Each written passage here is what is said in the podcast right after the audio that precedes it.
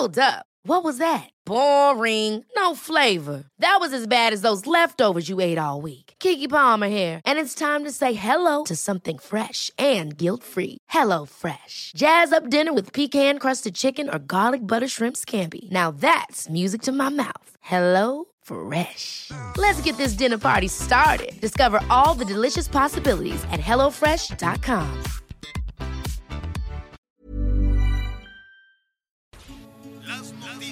¿Qué tal? ¿Cómo le va? Buenas tardes. Estás a punto de escuchar Yo soy Javier Alatorre. las noticias con Javier Alatorre. La vamos a pasar muy bien. Comenzamos.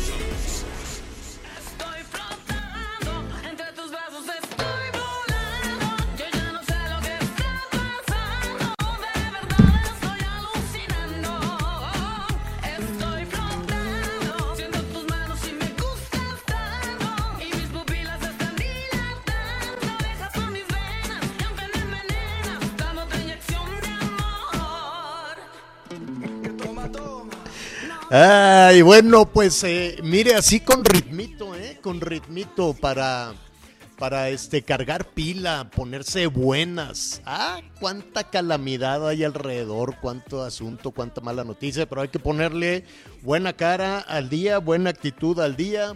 A nuestros amigos que nos sintonizan allá en el norte y en las zonas altas del centro del país, pues a seguir abrigándose.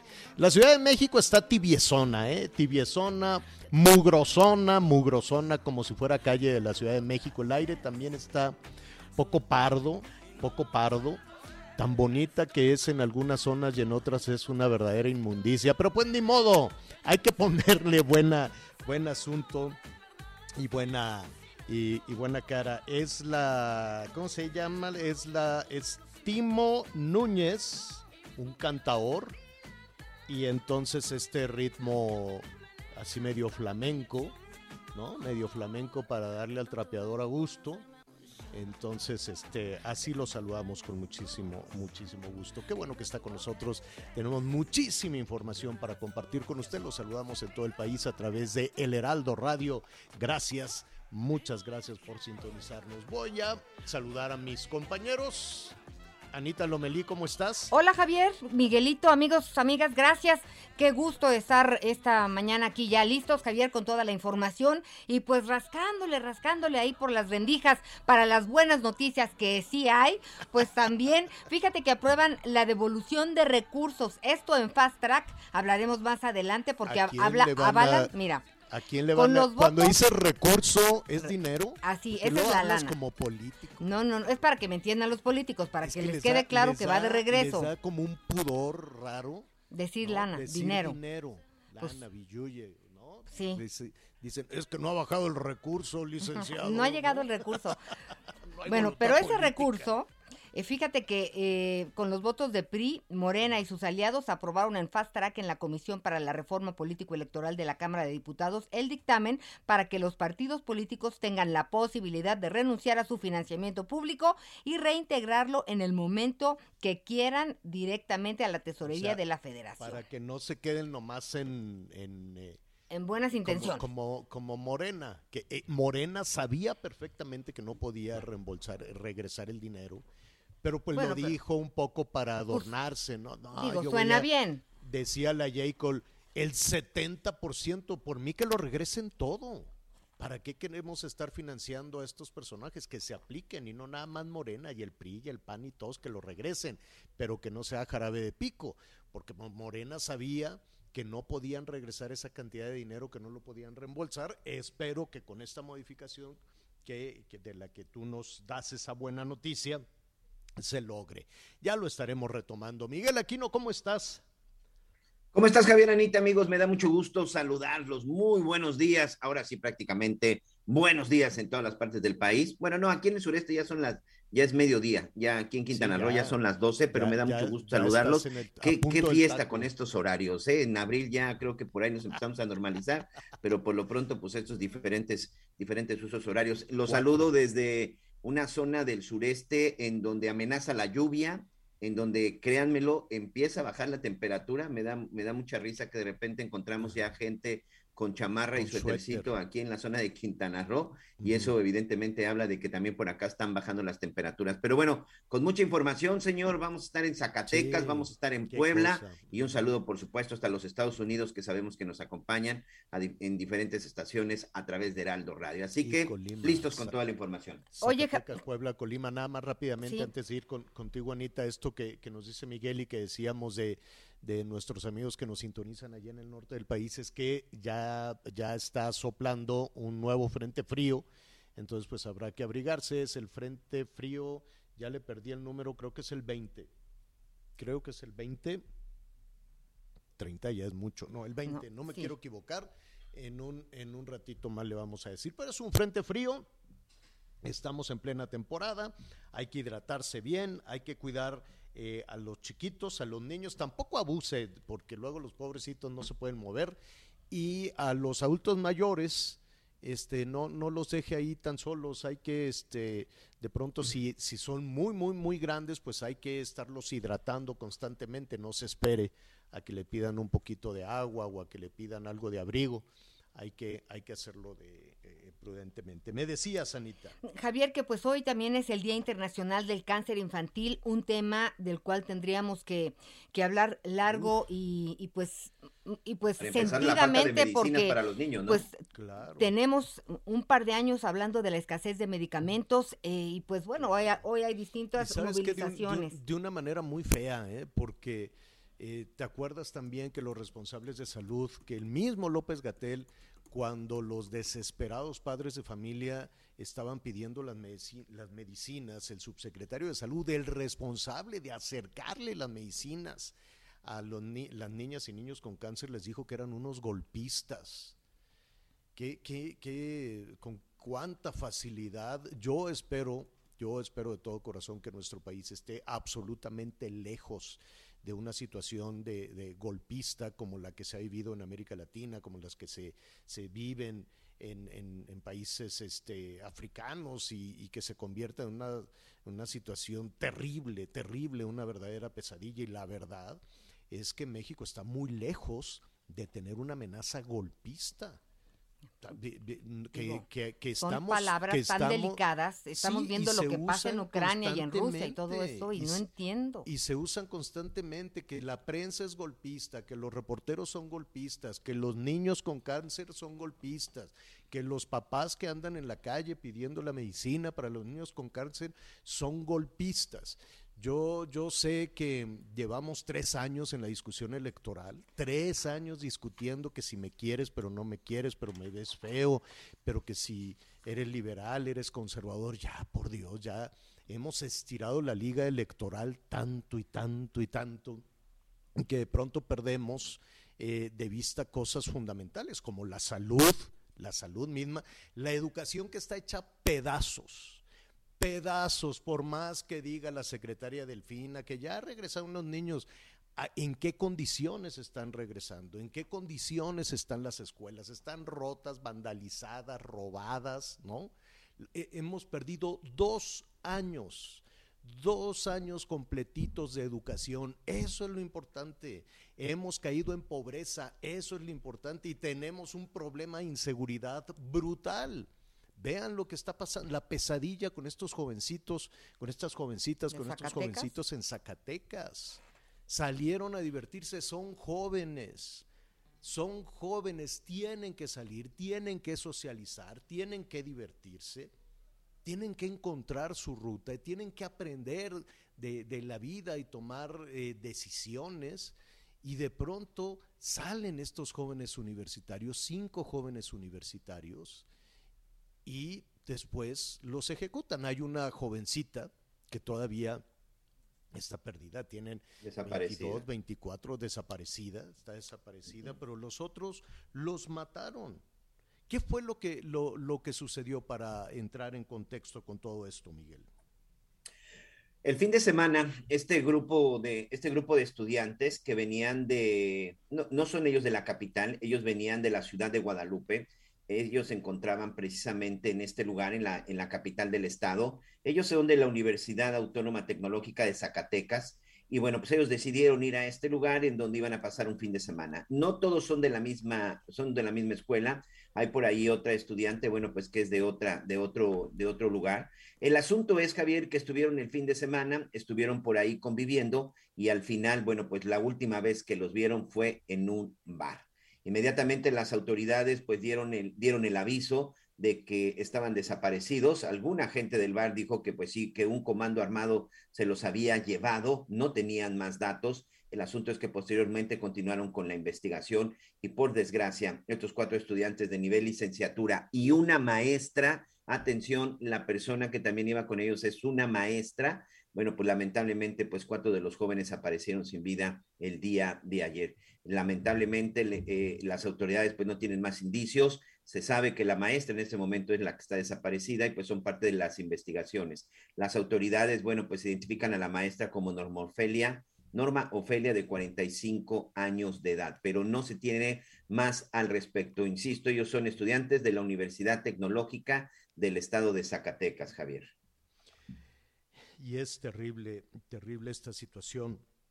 Son jóvenes, eh, los jóvenes merecen eh, tomar esas decisiones, merecen un Estado, una sociedad, un país donde la gente tiene que estar encerrada, como está pasando en este momento en Colima, con todo y la presencia de la Guardia Nacional, de la Marina, lo que tú quieras y mandes, la gente tiene miedo de estar encerrada.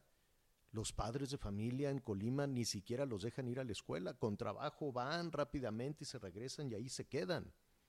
Y claro, pues va- va- van a guardar silencio lo- los responsables, que es lo que dijo en varias ocasiones el gobernador de Zacatecas.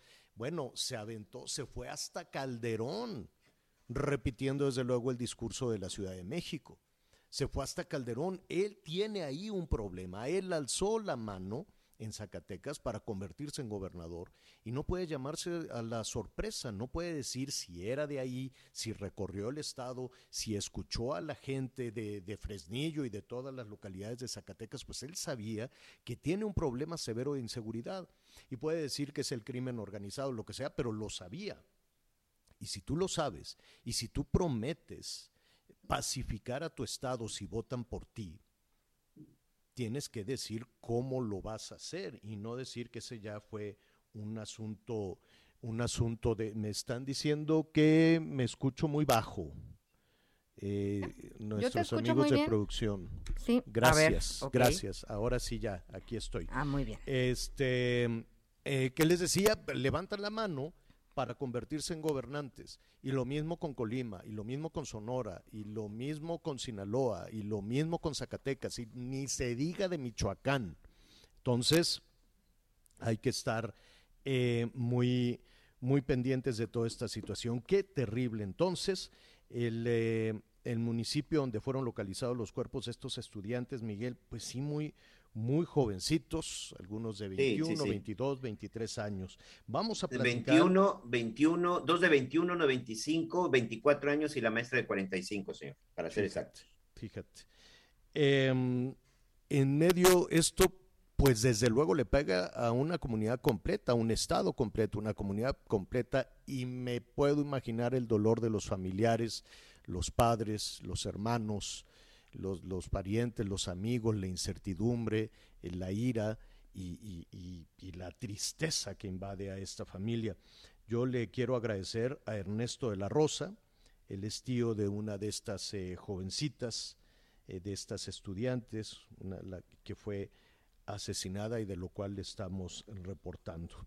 Ernesto, muchas gracias por atender nuestra llamada y antes que nada un abrazo muy fuerte, un abrazo solidario por la tragedia que están pasando.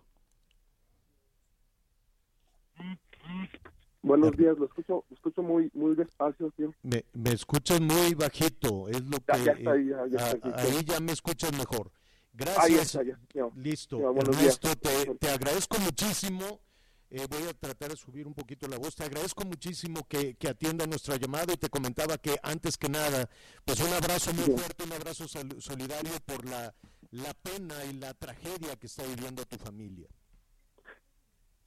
A ver, vamos, a- vamos ahorita a recuperarlo. Este, ahí Sí. está. Bienvenido, eh, don Ernesto de la Rosa, lo escuchamos. Muchas gracias, buen día. Ustedes. este, pues sí vemos, vemos potencia en un sistema de seguridad pública totalmente colapsado en los diferentes niveles de gobierno. Nos sentimos indignados que en una guerra ajena a las personas trabajadoras, a las personas honestas, sean involucrados jóvenes que nada tienen que ver.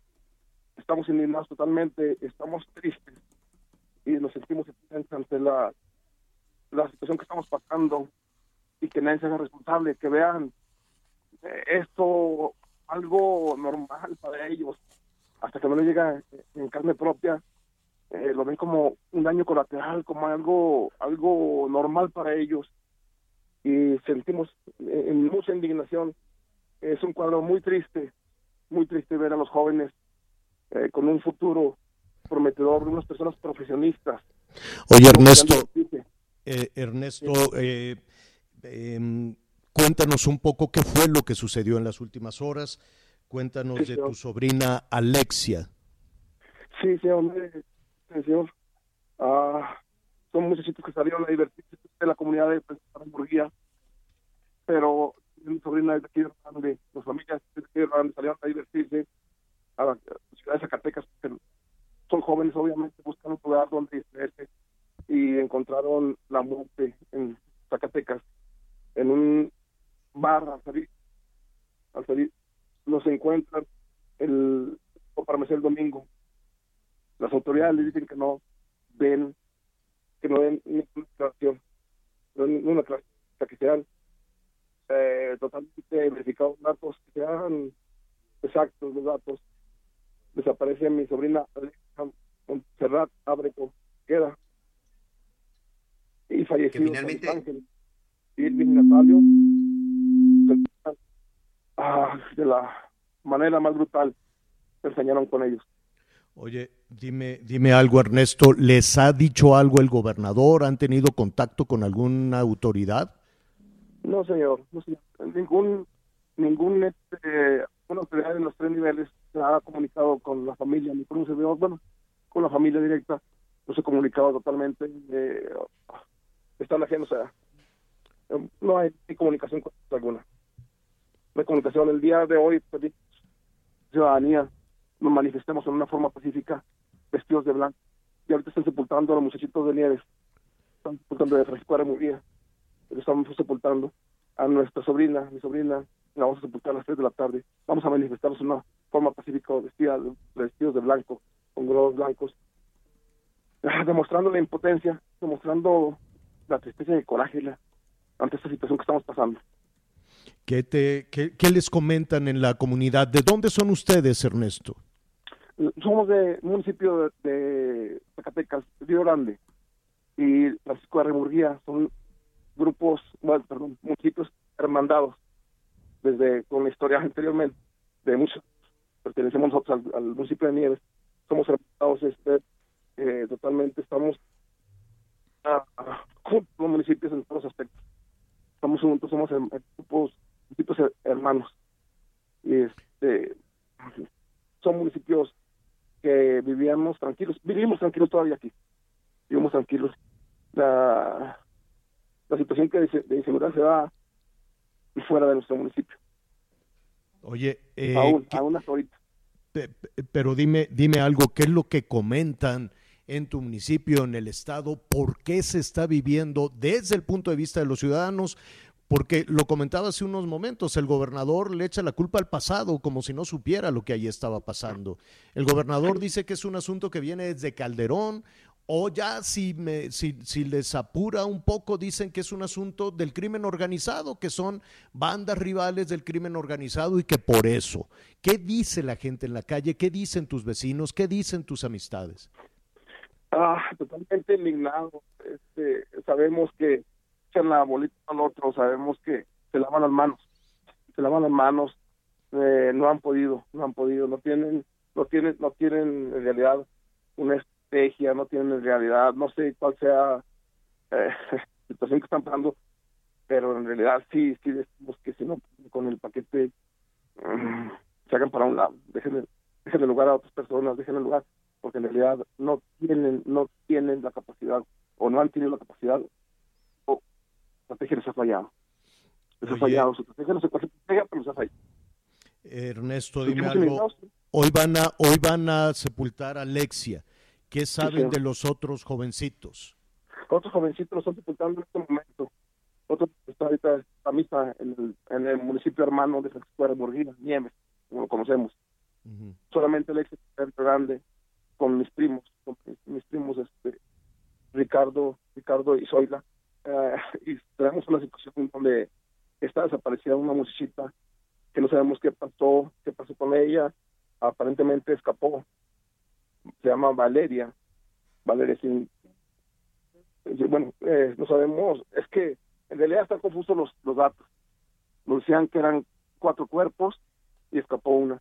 Ahora nos dicen que eran seis. Y está desaparecida una y escapó otra. No, sa- ¿Quién- no sabemos ¿Quién les dice, quién les dijo que, que de cuatro pasó a seis los cuerpos?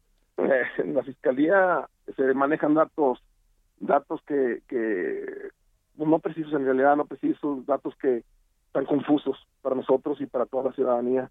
No sabemos en realidad y los padres y, y los familiares de las personas pues, tienen miedo, no hay comunicación entre ellos porque tienen un, un terror, no miedo, un terror eh, ante esta situación que estamos pasando. Finalmente, Ernesto, ¿qué estarían esperando ustedes como familia de, de Alexia, de las autoridades, no solo del gobierno eh, estatal, también del gobierno federal? ¿Están esperando algo? ¿Qué, qué- Ah, como, como todas las personas, como todas las personas estamos esperando, eh, le digo, nuestra familia es gente de paz, no de guerra, pero sí esperamos justicia, esperamos una justicia ante esta situación que le truncaron la vida a personas eh, que en realidad tenían mucho, mucho que dar a, a- los municipios, tenían son personas profesionistas, maestros, tenían mucho que dar al Estado. Este, estamos esperando que se haga justicia. Y en realidad, en realidad queremos la paz, señor. Queremos estamos desesperados ante esta situación que estamos pasando. Río Grande está tranquilo. Saliendo de aquí, no sabemos si vuelven nuestros hijos o no. Ernesto, Ernesto de la Rosa, tío de, de Alexia, eh, por Sí. tu conducto, por tu conducto, pues un, un- un abrazo, nuestra, nuestra solidaridad. Eh, envía, por favor, a, a toda tu familia y a todos los habitantes de la comunidad ese, ese mensaje solidario y estamos con ustedes para lo que necesiten. Muchísimas gracias, Ernesto. Sí, señor. Gracias, señor. aquí, aquí estaremos pendientes. Sí, dime. Muchas gracias. Se- Seguimos orando porque aparezca una muchita que no sabemos qué pasó en realidad con ella. Valeria, no sabemos, aparentemente escapó, pero no ha aparecido. Escapó su- de sus eh, los trabajadores. los- ¿Quién, quién, quién dio esa versión de que escapó? son eh, es que sabemos que hubo comunicación de, de parte de ella con algunos de los familiares de los desaparecidos. Ah. Los desaparecidos, sabemos que, que- que pasó, pero no no sabemos en realidad dónde se encuentra. y ha de tener terror, ha de estar verdaderamente con, con pánico de, de- de salir. Sí, sí. Miren, hay una versión, le digo, hay varias versiones. En realidad no hay comunicación entre los padres por el temor del terror. No se sabe si, si hablamos de la misma persona que escapó o hay dos personas, dos personas femeninas que no sabemos de ellas. Pues eh, Una vez el, nos dan, el asunto No. sigue siendo el asunto sigue siendo muy cerrado, no hay una comunicación abierta de la fiscalía, de las autoridades estatales, mucho menos del gobierno federal. Estaremos cerca de este caso y desde luego muy cerca de ustedes, Ernesto, con esta Sí, pena tremenda que, que con, con este terror que se está viviendo allá en Zacatecas. Gracias, Ernesto. muchas gracias, que tengan un buen día. Eh, seguimos esperando y llorando, por favor, por la la persona que. Así Un abrazo de parte de la Gracias. familia, les agradecemos. Que tengan un buen día. Al contrario, un abrazo para ustedes. Qué Oye, cosa Javier, tan terrible, ¿no? Qué Sí. demoledor escuchar a este hombre, eh, pues tratar de, de narrar lo que están viviendo, el sentirse abandonados porque pues no tienen información oficial de quién está, quién no está, quién está buscando, qué están haciendo, este, oiga, lo sentimos, qué necesitan, o sea, nada, nada les va a devolver a sus niños, nada, pero también me parece, este, inconcebible la actuación de, de la autoridad hasta en estas circunstancias, aunque fuera de dientes para afuera, caray. Y la otra, Javier, escuchar que el Señor dice que se despiden de sus hijos y no saben si van a regresar. Terrible. Es terrible. Es Eso una es, doble, es, yo creo que es una doble victimización, sobre todo con esta soledad y en un lugar en donde están buscando a sus familiares, están buscando una respuesta que hoy incluso los pone en peligro, ¿eh? Y no queremos ser alarmistas, pero es en verdad, los pone en peligro porque, bueno, pues es un estado que evidentemente hemos visto que no Vamos. protege a sus ciudadanos. Terrible Ha- lo que sucedió. con Hacemos este una pausa, hacemos una pausa y regresamos con más de este tema.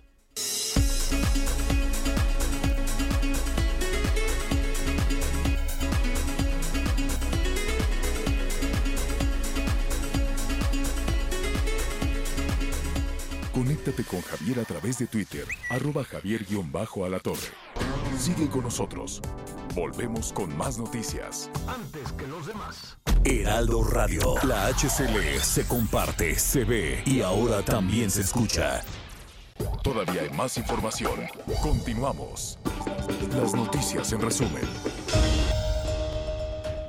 La Secretaría de Salud informó este lunes que en las últimas 24 horas el país registró 7.831 contagios y 146 defunciones por el coronavirus, sumando un total de 5.300.000 casos y 312.965 muertes por esta enfermedad. El embajador de Estados Unidos en México, Ken Salazar, y funcionarios fronterizos se comprometieron en California a acelerar para el 2023 el fin de las obras de un nuevo cruce fronterizo de peaje que busca descongestionar el tráfico de vehículos y peatones. Los tres sujetos presuntamente relacionados con el asesinato de la periodista Lourdes Maldonado en Tijuana, Baja California, fueron vinculados a proceso por el delito de homicidio calificado. Hoy el dólar se compra en 19 pesos con 50 centavos y se vende en 20 pesos con 14 centavos. Sola recordando mientras los segundos van pasando, no sé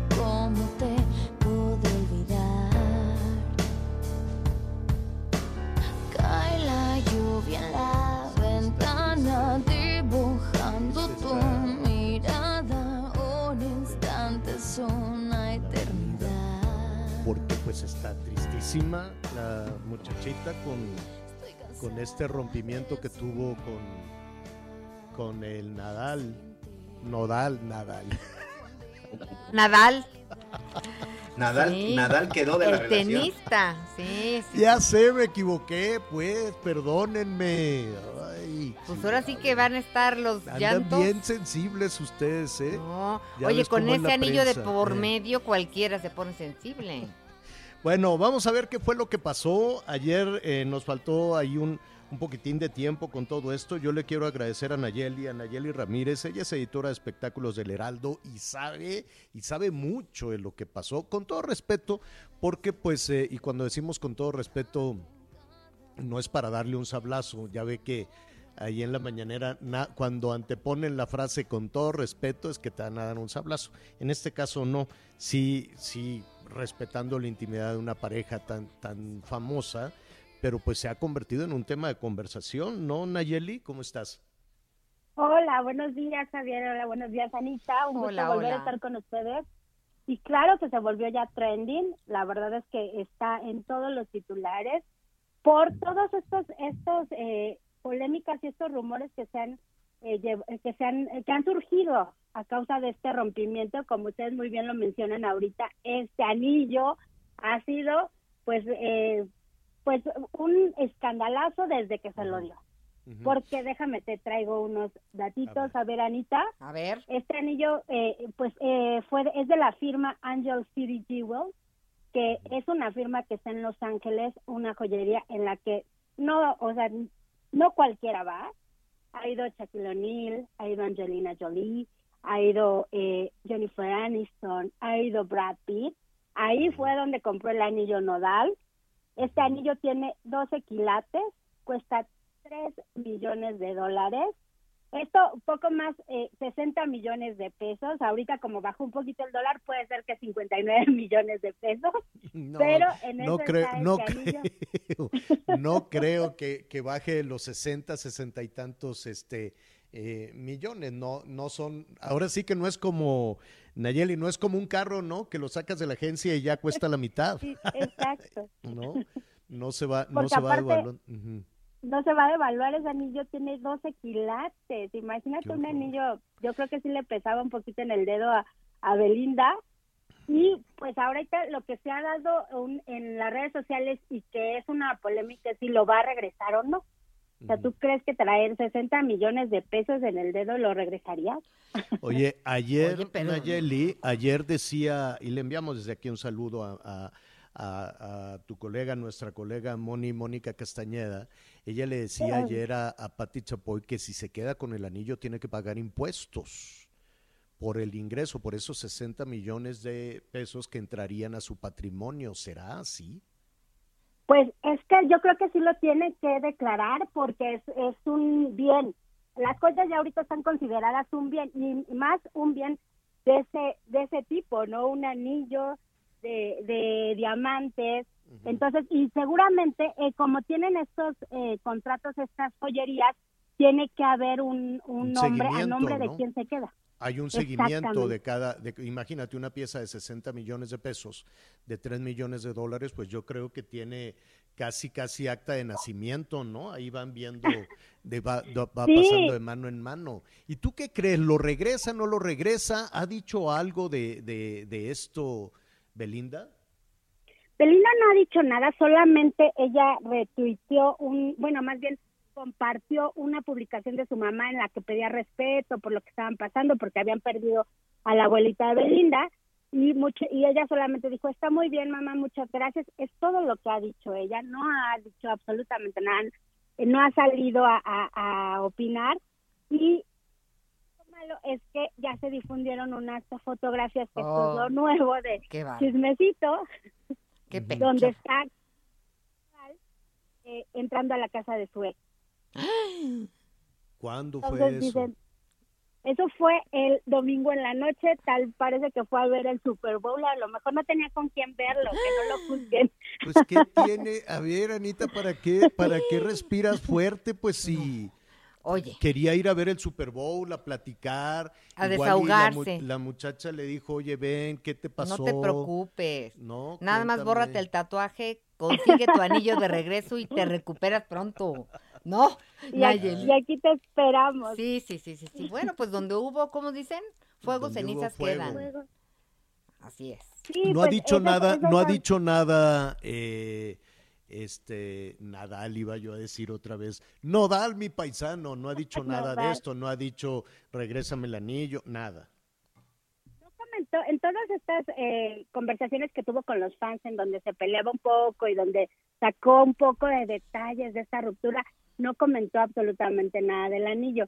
No sabemos si lo vaya, si se lo vaya a pedir, no sé si él, eh, pues siendo tan joven, ganando mucho dinero, porque la verdad es que ahorita lo que eh, sí, es, sí es cierto es que Nodal está en los cuernos de la luna porque está haciendo eh, muchos muchas colaboraciones con importantes personajes, entonces no sé si se lo vaya a pedir. Esa sería la próxima polémica que tendríamos. Bueno, pues ¿qué te parece si le vamos dando seguimiento porque la conversación sigue a través de las redes de las redes sociales. Entonces, pues Claro por lo sí. pronto te agradecemos muchísimo. Muchas gracias a Un ustedes, abrazo. Nayeli. Gracias. Oye, Oye, este, Javier. gracias. Sí, sí, dime. Fíjate que aquí me está mandando un mensaje, un amigo, es un amigo de, de que, un amigo abogado que trabaja eh, como consultor en el sistema de administración tributaria y me dice nada más para que aclaren a su público, como no se van a casar, sí tiene que pagar un impuesto que podría ser alrededor de 21 millones de pesos. ¿Por el anillo? Si Belinda, sí. si Belinda decide quedarse con el este, con este anillo Es un ingreso, valuado es un en ingreso. 60 millones de pesos, estamos hablando, pues es, es que es el ICR, el impuesto sobre la renta, que es alrededor del 33, 34%. Ay, qué horror. Bueno, tendría que pagar 21 millones de pesos. Como no se van a casar, es considerada una donación. Y de acuerdo con la ley, las donaciones, para que no tengas que pagar un impuesto, no deben de rebasar los 90 mil pesos. Pero como no se van a casar, es decir, el no casarse Oye, pero y haber podría aceptado ser- el anillo le puede salir en Peor. 21 millones de pesos. Y para rematar, me dice que actualmente Belinda y que salió publicado el año a finales del año pasado tiene un pendiente con el SAT de 7 millones de pesos. ¿Belinda? Bueno, pues Sí. igual, mira, en una de esas vende el anillo y dice, bueno, me lo quedo, ¿no? Vendo el anillo de 60 millones, le doy 20 al SAT, me quedan 40, saldo mi deuda de los otros 7, 7 millones, pues ya le quedan, ¿qué? 20, no, 33, 33 millones y la pena del 32 millones rompimiento. de pesos se lo pagan tre- bien. 32 millones y la pena del rompimiento. Pues bueno, ¿no? Ahora, ¿quién te va a comprar el anillo de 60 así? Oye, en- pues en- que se lo... Mira, cash? yo pensé que podían venderlo como era un bien y y 50-50, que de cualquiera, de cualquier forma era una ganancia. Pero si, si es tan complicado, pues que se lo regrese, ¿no? Bueno, ok. pues vamos, va- va- vamos 7 viendo. millones Ajá. 253 mil 769 pesos debe Belinda al SAT. Más, más, eh, y si se Más, queda con el anillo, más pues, si se queda con el Ya anillo, están 21 como la mañanera, ¿eh? Bueno, pues vamos viendo, vamos viendo. Fíjate que hay un, un tema independientemente de- del rompimiento que es doloroso, ¿no? Hay mucha gente que se pone triste, desde luego, porque es una pareja icónica, porque es una pareja con la que jovencitas y jovencitos se, se identifican y porque son dos personajes muy queridos, realmente muy, muy queridos. Entonces, pues hay una suerte de, de- de duelo entre, entre sus, eh, sus seguidores, hay quienes toman partido o no.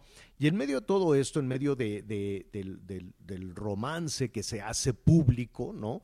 Porque paso a paso lo van siguiendo millones de personas en América Latina, pues se van conociendo detalles. Y uno de los detalles que ha llamado muchísimo la atención con las parejas de, de Belly, que le enviamos un saludo, desde luego, es, eh, es una chica lindísima. Hace ya mucho tiempo que no, que no converso con, con ella, pero en las ocasiones en que lo he hecho es realmente muy, muy, muy linda, muy linda niña. Eh, bueno, pero una, una de las cosas en, en lo público de esta relación son los tatuajes. Eh, y, tatuajes no nada más a, Nodal, los tatuajes, uno que se hizo Lupillo Rivera, que fue también una pareja sentimental de, de, era un tatuaje enorme, la, la foto de, de Belinda en el brazo, en fin, y pues llama, llama la atención. No sé si los otros novios de, de Belinda también. Lupillo se- sí, ¿no? Yo me acuerdo que Lupillo, sí se lo Lupillo sí, tatuó, Lupillo pero sí. no me Después estaba, anduvo con, con este, ¿cómo se llama este futbolista? Eh, perdón. Giovanni Giovanni, Giovanni, pero creo que Giovanni no, No se o por lo menos no, no lo sabemos. No lo vimos. No lo vimos. ¿Por qué este, este tema de los tatuajes es si me quieres, es prueba de amor, es qué, qué, qué, qué puede significar en una pareja? Hay muchas, ¿eh? Que eres hay mío. muchísim- hay muchísimas parejas, ¿no? Que dicen, oye, vamos y me pongo tu nombre, te pones mi nombre, no lo Oye, sé. ¿sabes? Mándeme. Perdón, ¿sabes quién es el otro novio que sí se tatuó? No. Chris mago. Ángel, este, eh, Ah, sí. este él, él mago. era, ¿cómo él era un llaman? mago. Él era un mago y ilusionista. también, y también se, se, se tatuó. El que sabe bien de estos eh, temas es el doctor Manuel González Oscoy. Él es académico de la Facultad de Psicología de la UNAM y le agradecemos muchísimo esta comunicación. Doctor, ¿cómo estás? Gracias por atender nuestro llamado. Pues para mí es un gusto. Buenos días y a todos los que nos estén escuchando. Oye, ¿qué significa en una pareja el, el- el- el pedir que se hagan un tatuaje? Puede tener varios niveles de significado y compromiso. O sea, el tatuaje ha acompañado al ser humano desde hace miles de años. O sea, recordemos que uno de los primeros tatuajes conocidos hasta hace poco pues fue el de Otzi, aquel cadáver que encontraron en los Alpes suizos con miles de años de antigüedad y tatuado. Entonces sabemos que siempre nos ha acompañado, ha sido una manera de representar varias cosas y en el caso de la pareja muchas veces implica el compromiso. El tatuaje lleva o conlleva un valor simbólico que es la durabilidad, porque se consideraba anteriormente que era una cuestión definitiva, no podía quitarse, no podía modificarse y bueno, últimamente sí ya se han podido modificar de alguna manera los tatuajes. Entonces, el compromiso, además pudimos ver dentro de las notas que salieron de esta pareja que tenían ciertos caracteres en común, que el, el simbolismo para ellos, el significado, pues no ha trascendido con facilidad. Por ejemplo, había un cuatro, ¿sí? Eh, a Otra cuestión pues son los corazones, que es un Claro. símbolo conocido del, del amor.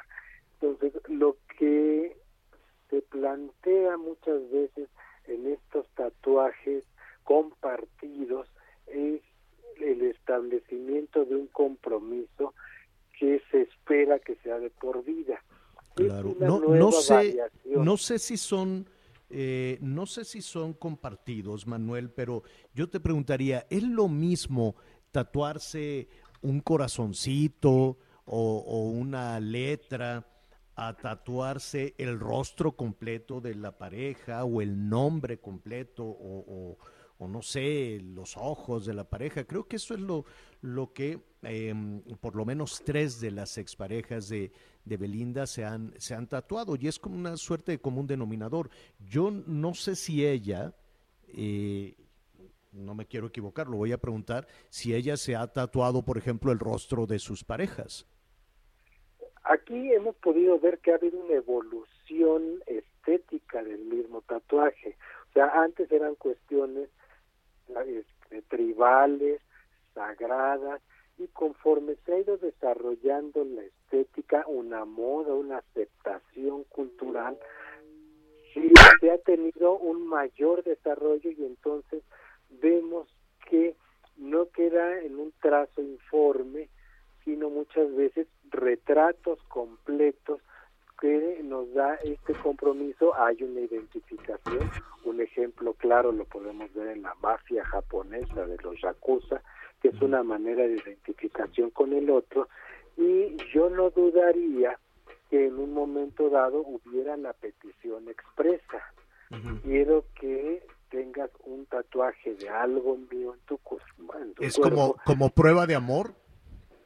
una prueba de amor y compromiso.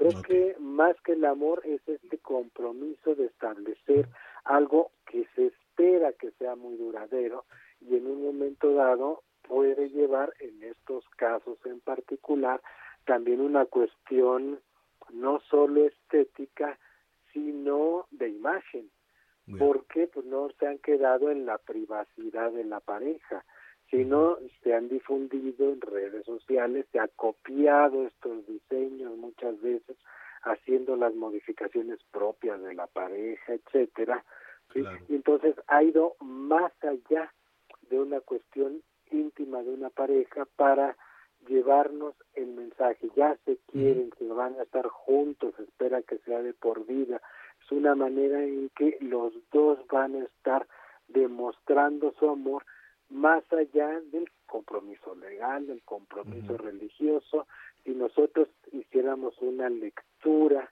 digamos, se lleva el amor en la piel, a flor de piel, entonces sería un tanto más explícito a los ojos de los demás. Pues es, es, es un tema eh, necesariamente romántico el que, del que estamos hablando aquí, ¿no? Es un asunto romántico el de, el de estos dos eh, jóvenes, una, una pareja muy querida, además, que es definitivamente un asunto, quiero suponer, doctor, completamente distinto a una cuestión terrible que conocimos de esta secta Nexium, ¿te acuerdas de Kit Ranier? que esclavizaba a, a- a muchas jovencitas, incluso mexicanas, que fue un verdadero escándalo allá con esta secta en Estados Unidos, Nexium, donde pues el tatuaje era, pues no era un tatuaje, era- había una marca eh, dolorosísima, ¿no? Sí, porque pasaba de ser tatuaje a muchas veces la marca prácticamente a fuego, donde en estos casos se degradaba a la mujer casi a un nivel de ganado, porque sabemos que es una forma de identificar al ganado, este, no solo en México, sino en muchos lugares. Entonces, era una degradación explícita, clara, la que se manejaba. Sí, ahí. una pérdida, Digo, una pérdida de voluntad. Oye, ¿no? Javier, Aquí quiero suponer que es diferente, sí, Anita. preguntarle al doctor que además, eh, pues cuando está uno enamorado está re- feliz haciendo lo que haga falta, pero sí hablar de un tatuaje pues tiene muchas implicaciones, no nada más sentimentales, sino físicas y, pues de otro tipo, no solamente es el quedar bien, el quedar marcado, el, el satisfacer un deseo, físicamente eh, tatuarse tiene su, su riesgo y sus implicaciones, doctor.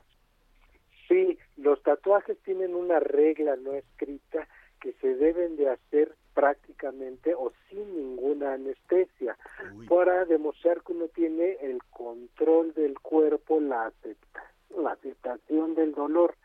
¿sí? Entonces, esa es otra otra lectura que uno puede ser aguantador, puede trascender allá el propio cuerpo, el dolor, y además en la cuestión del enamoramiento se da un efecto que hasta se ha llamado de luna de miel.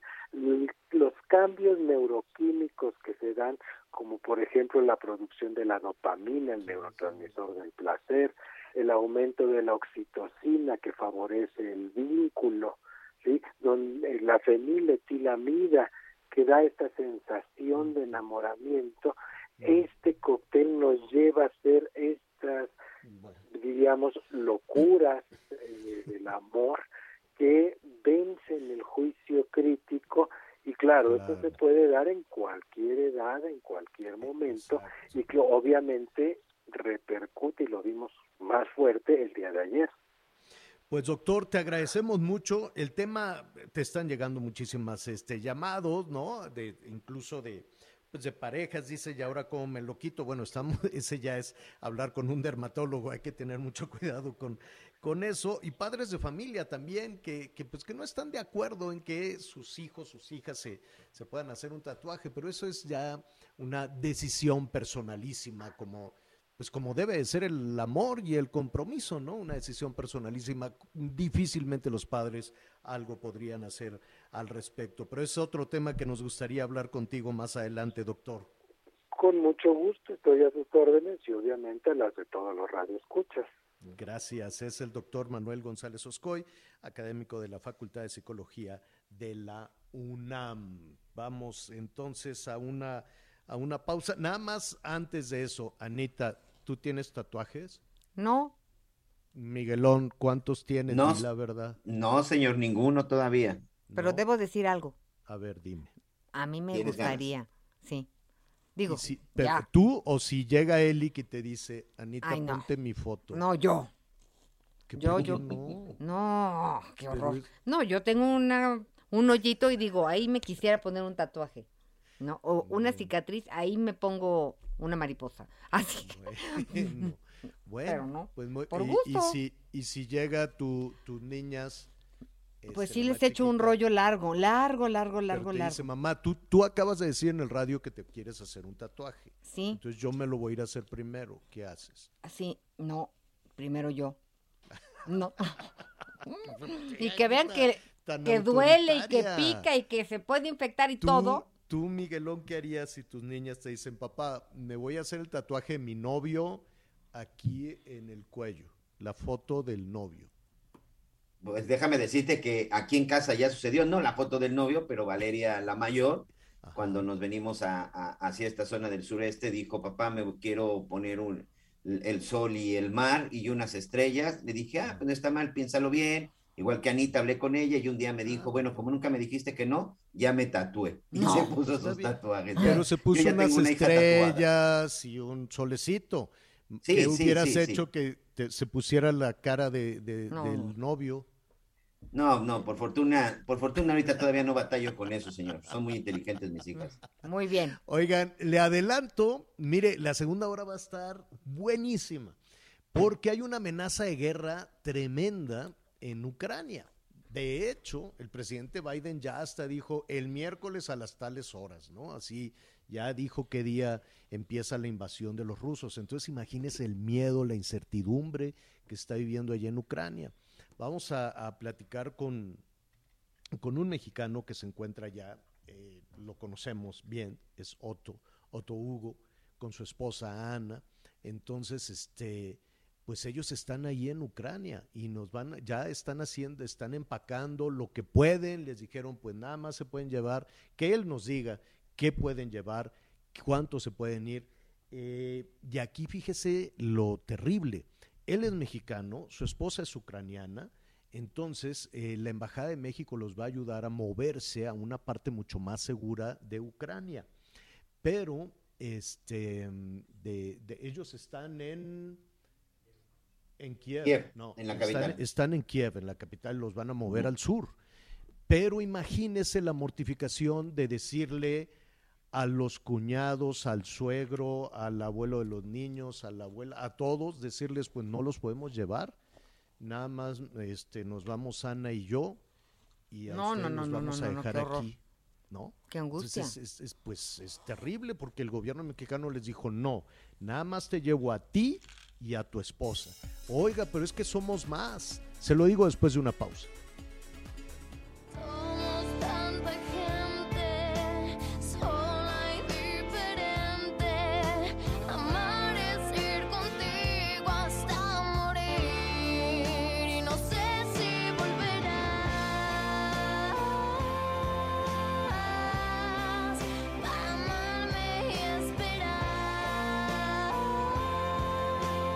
Conéctate con Miguel Aquino a través de Twitter, arroba Miguel Aquino. Toda la información antes que los demás. Ya volvemos. Heraldo Radio.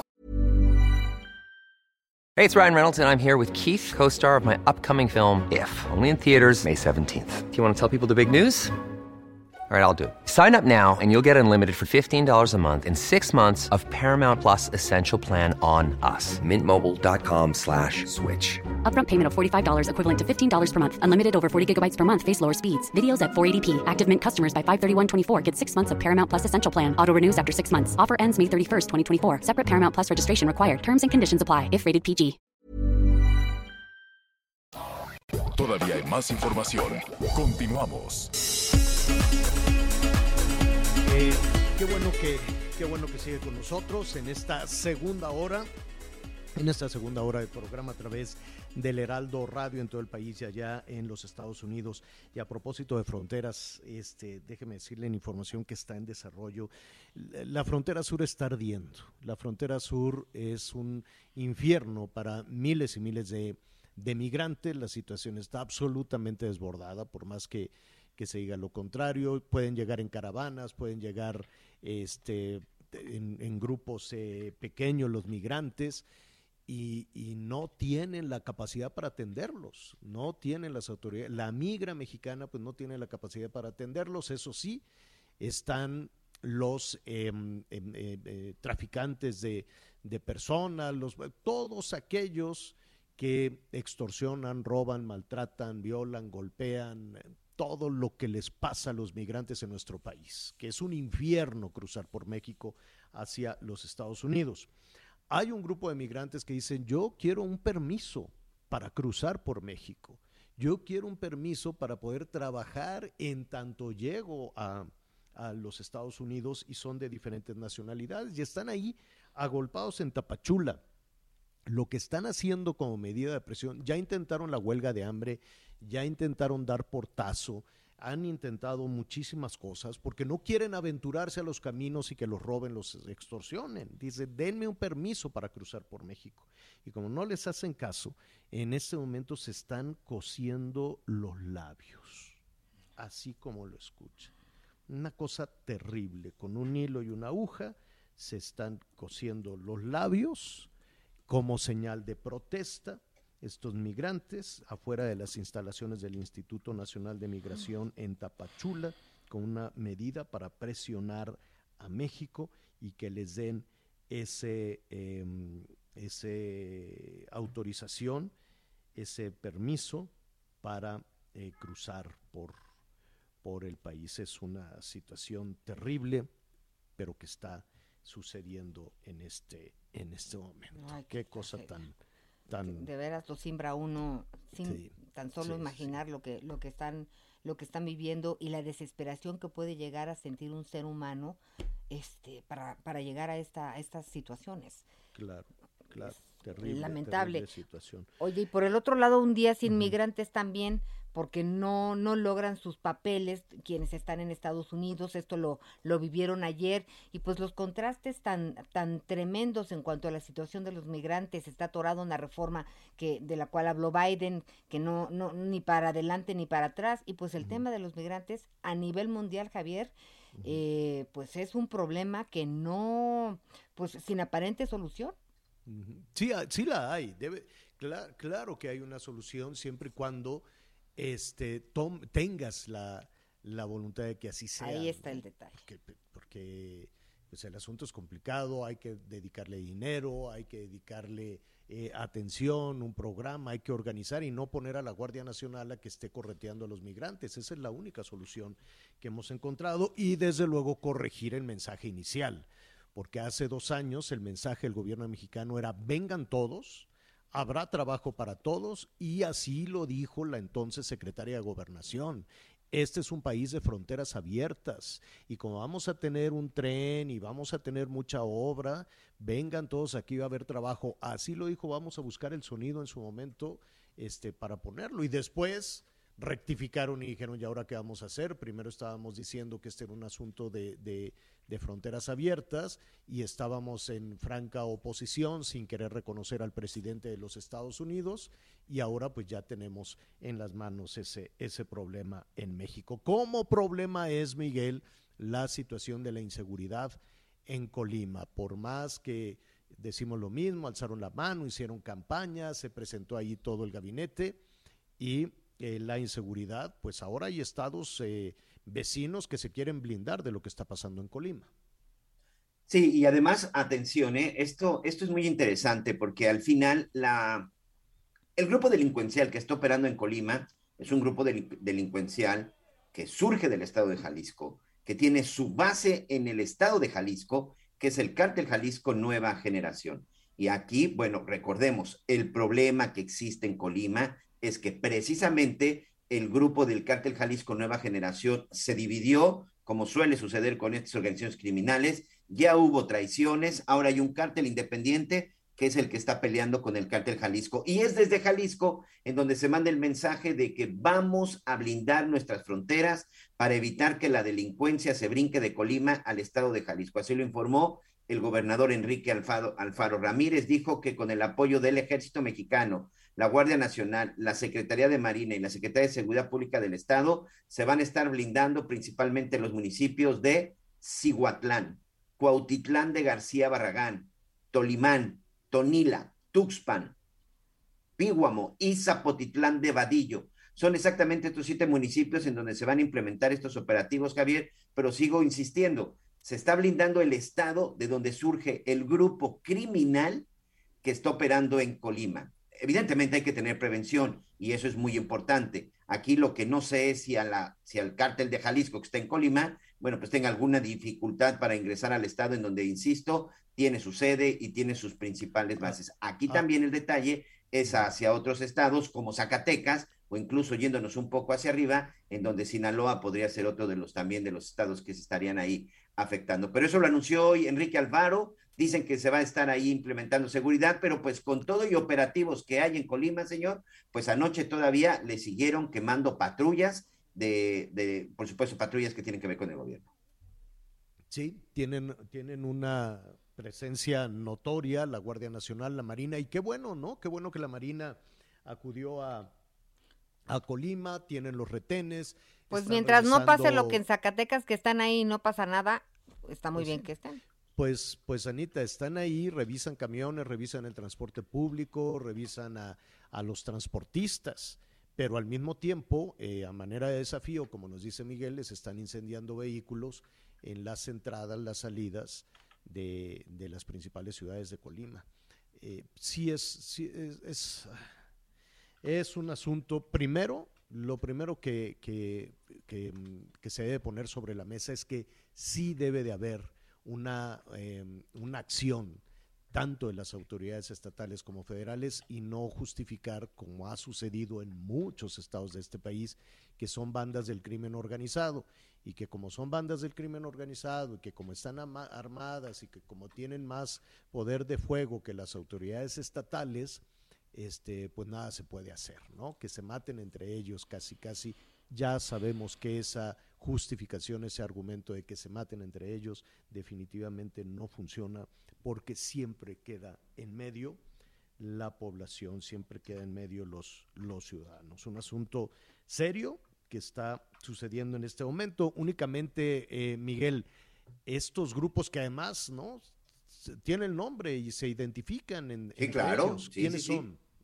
Es el cártel independiente de Jalisco y el cártel Jalisco Nueva Generación. El cártel independiente surge precisamente de las filas del cártel Jalisco Nueva Generación, eran los llamados encargados de la plaza por parte del cártel de Jalisco y que bueno, pues ya desde hace unas semanas decidieron formar su propio grupo, traicionar a Nemesio Ceguera Cervantes el Mencho y quedarse con el control de Colima. Eso es lo que está sucediendo hoy en Colima. Y bueno, eh, evidentemente los que hemos estudiado y revisando el tema, ahí hemos encontrado la información, pero la propia gobernadora ha aceptado la presencia de estos dos grupos y que precisamente el conflicto es porque se dividieron y ahora pues están peleando la plaza y que más que plaza es el Estado, señor.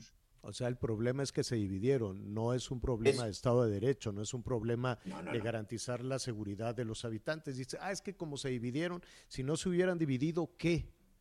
Seguirían como habían estado trabajando desde la época del cártel de Guadalajara. los años 80. Colima ha tenido una presencia del narcotráfico, Javier, Anita, amigos, desde hace décadas, desde la formación del cártel de Guadalajara, por una simple y sencilla razón. La ubicación en el Pacífico y el puerto de Manzanillo es un lugar necesario para los narcotraficantes, el estado de Colima, que de repente se quedaba o se perdía en toda esta vorágine de, información de entre Sinaloa, Durango, el propio estado de Jalisco, en la ciudad de Guadalajara, pero en Colima siempre ha existido esta presencia de grupos de narcotráfico. No se daba la violencia porque de alguna forma lo tenían controlado, pero hoy que están divididos es por eso que estamos viendo todo, todo lo que pasa hoy, Javier. Y fíjate que otro, otro de los puntos que, que, que está en alerta y por, por lo que significa Michoacán, em, no solo por las bandas del crimen organizado,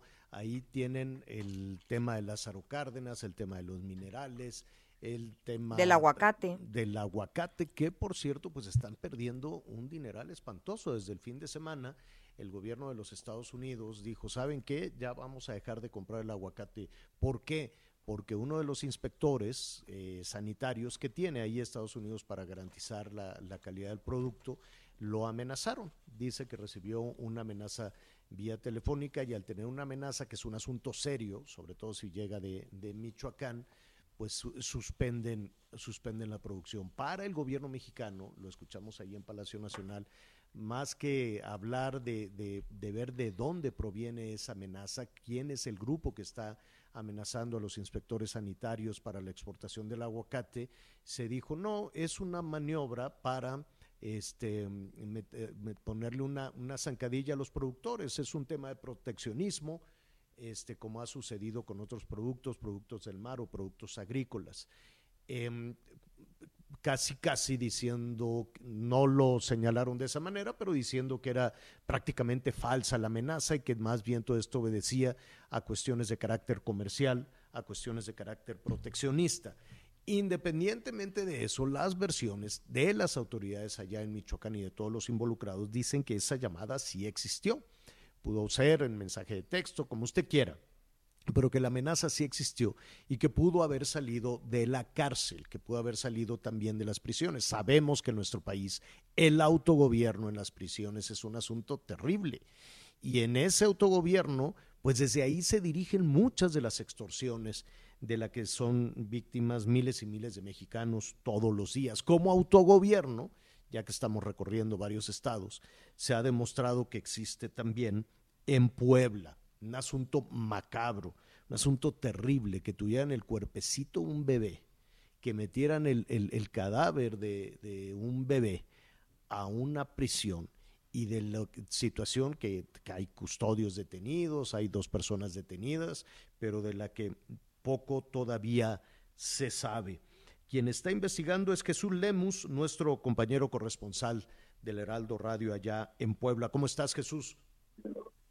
¿Qué tal, Javier? Buenos días también, buenas, eh, buenas tardes más bien a todo el auditorio para comentarles que ya hay datos más sobresalientes sobre este lamentable eh, suceso que se registró aquí en Puebla, que recordemos sobre este pequeño llamado Tadeo, que lamentablemente fue exhumado de manera ilegal de un panteón de la Ciudad de México y abandonado, tirado en un contenedor de basura dentro del penal de San Miguel que se ubica pues aquí en la capital poblana. Ya sobre este asunto, el titular de la Fiscalía General del Estado, Gilberto Higuera Bernal, reveló que el bebé Tadeo, antes de ser tirado en un contenedor de basura, te reitero, Javier, dentro del penal de San Miguel, estuvo escondido 24 horas en las celdas de esta citada prisión. Así lo destacó en una mesa de trabajo que ya tuvo con diputados locales, donde daba a conocer más avances de esta investigación. Escuchemos parte de lo que dijo.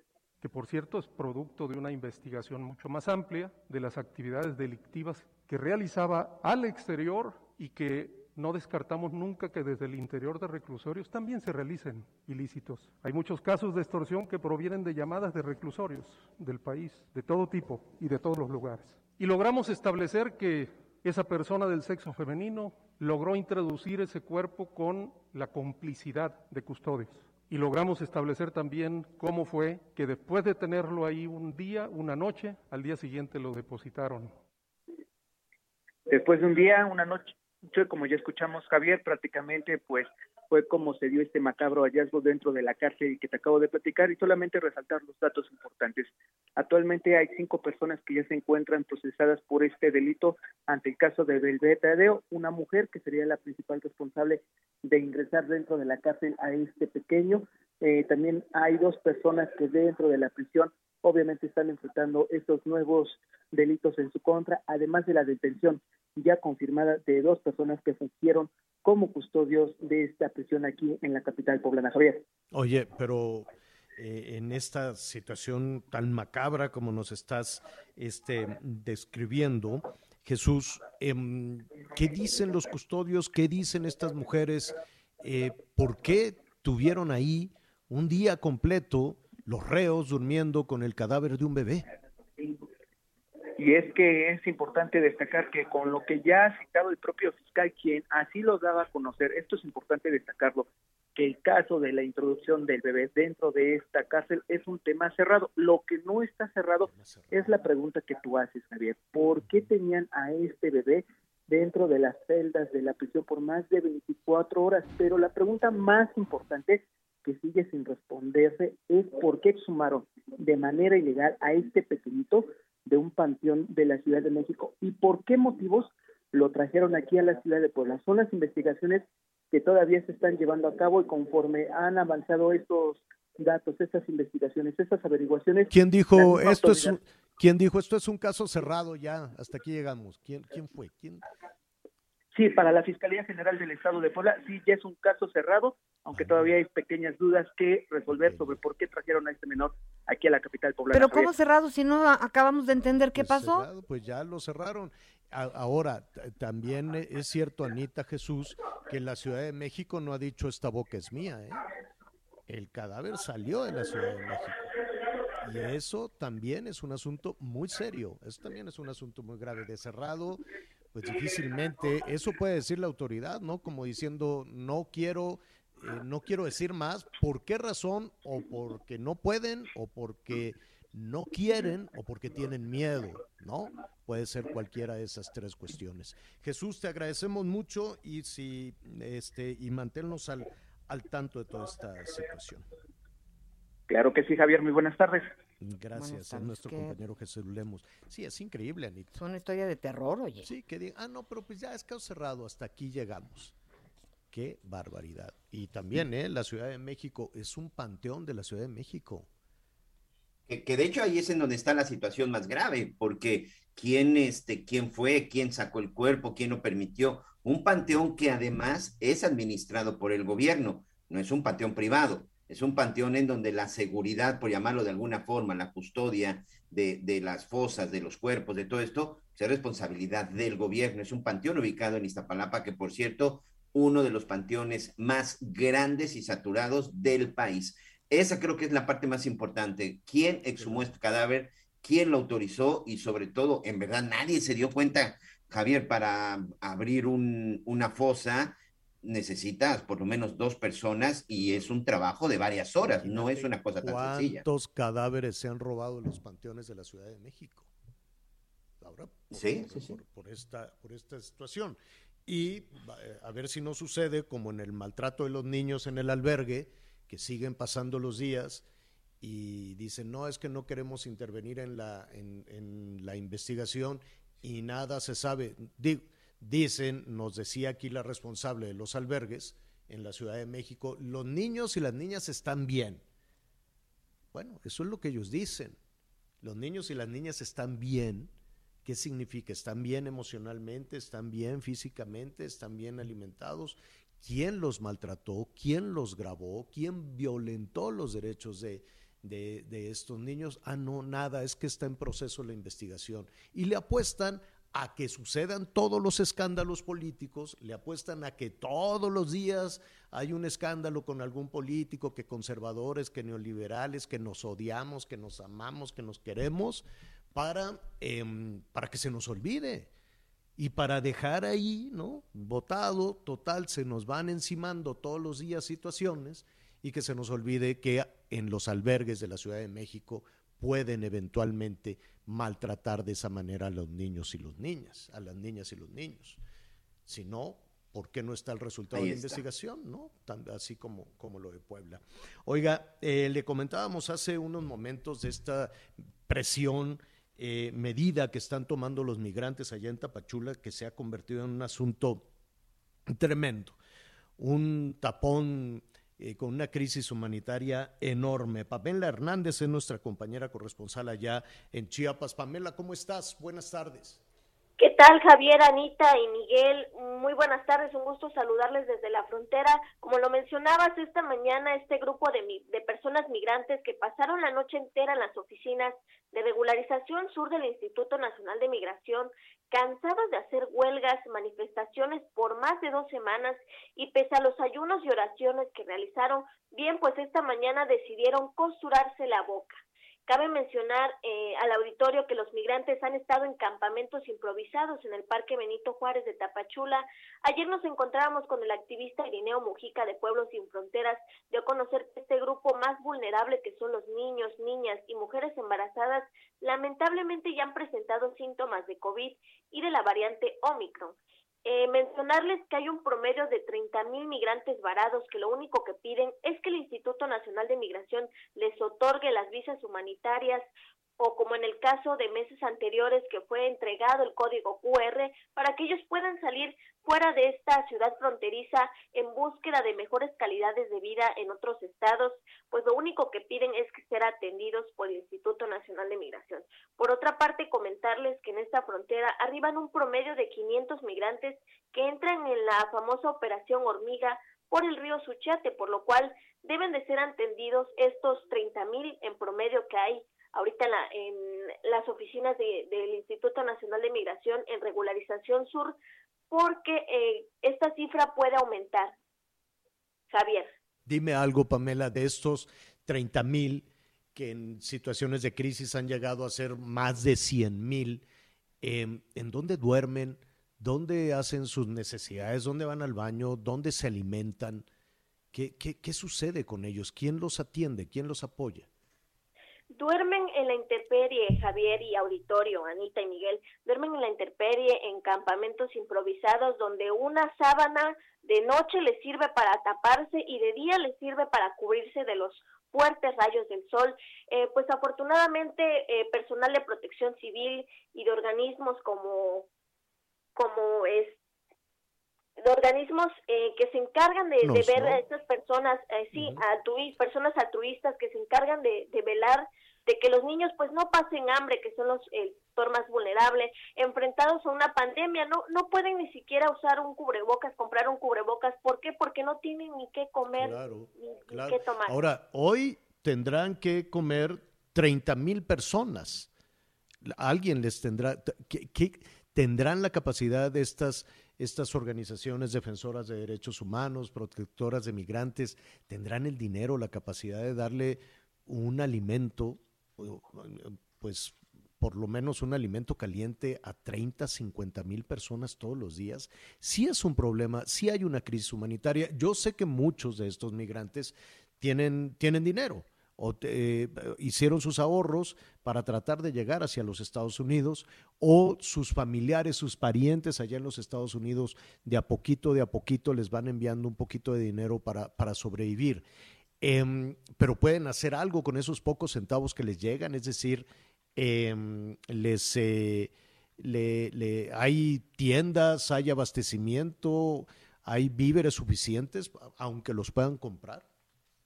Lo que pasa, Javier, la situación está así. El poco dinero que, como lo mencionan, sus familiares envían o el poco dinero que ellos traen, pues ellos no pueden eh, trabajar porque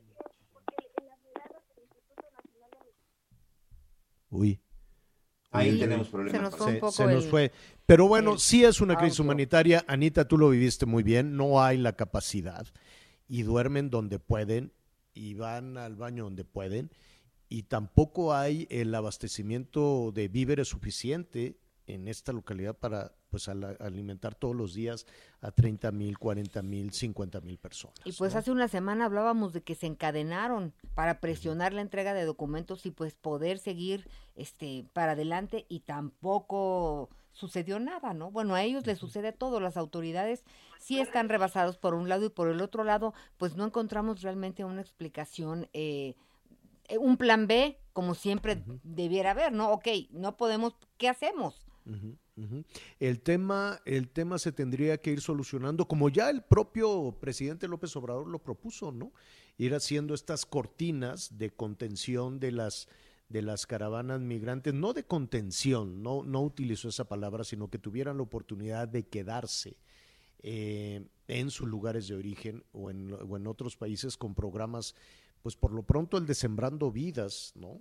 o que tuvieran ahí alguna, alguna oportunidad para los gobiernos de Honduras, para, y, con todo respeto que nos están escuchando por allá, Honduras y Nicaragua, pues sí, voltean para otro lado y abren la reja para que el asunto estalle en México. Vamos a una pausa y volvemos.